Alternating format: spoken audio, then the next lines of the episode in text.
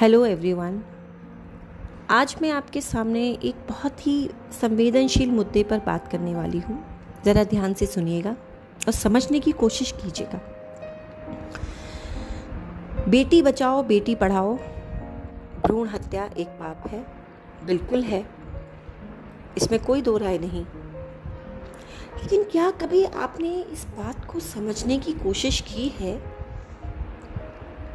कि जिस बच्ची को हम बचा रहे हैं, जिस बच्ची को हम भ्रूण हत्या होने से बचा रहे हैं, जब वो पैदा हो जाती है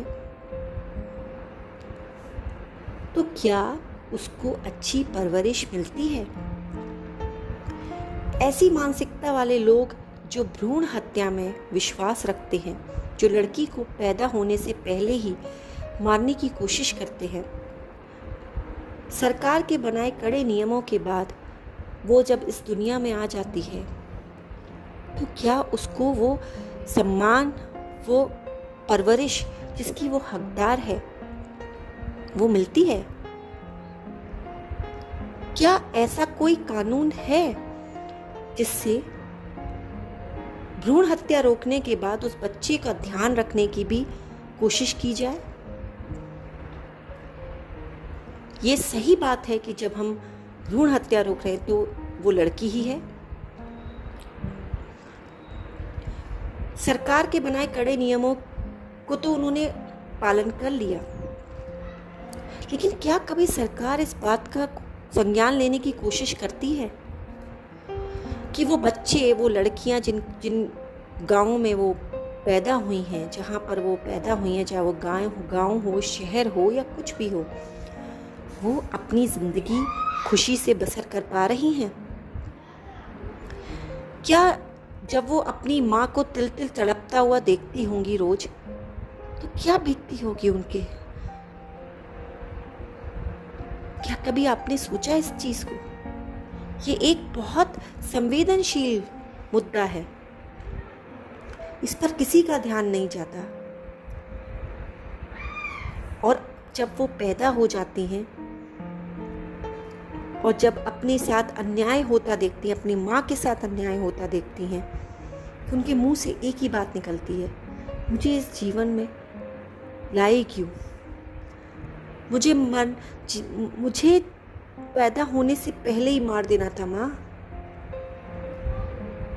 और तब उस भ्रूण हत्या का जो पाप लगा था, उससे कहीं ज़्यादा पाप उस समय लगेगा।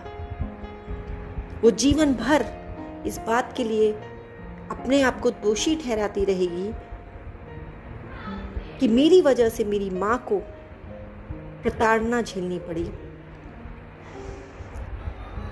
ना उसको अच्छी शिक्षा मिलेगी, ना उसको अच्छे वातावरण मिलेगा।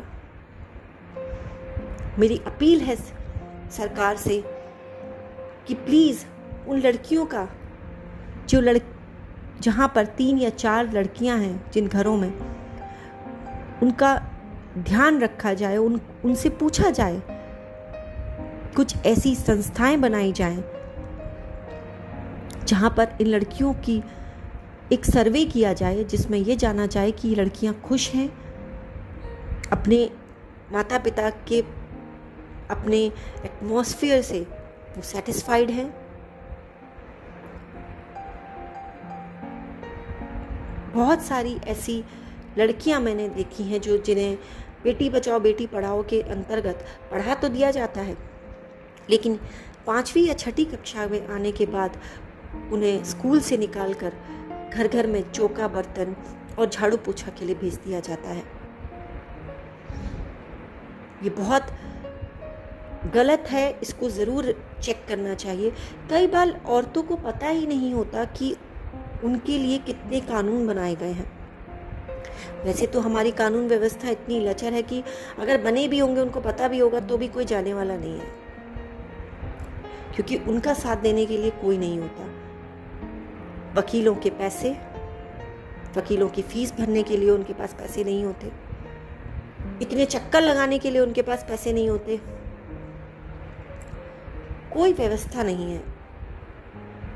प्लीज़ मैं आज सरकार से ये निवेदन करती हूँ कि इस तरफ़ ज़रूर ध्यान दिया जाए कि आपने भ्रूण हत्या और बेटी बचाओ, बेटी पढ़ाओ को एक आदर्शवादी मॉडल के रूप में तो प्रस्तुत कर दिया। लेकिन हमारे देश में कुछ भी लॉ बना के नहीं किया जा सकता। आपको हर चीज़ से इमोशनली कनेक्ट करना बहुत ज़रूरी है। जब आप ये बोलते हो कि हमें बेटी बचाओ और बेटी पढ़ाओ तो आपको यह भी बताना चाहिए कि जिस बेटी को आप बचा रहे हैं, उसकी माँ को प्रताड़ना देना और उस बेटी को अच्छा जीवन और अच्छी शिक्षा न देना भी एक पाप ही है। तब हम इस देश में खुशहाली ला पाएँगे।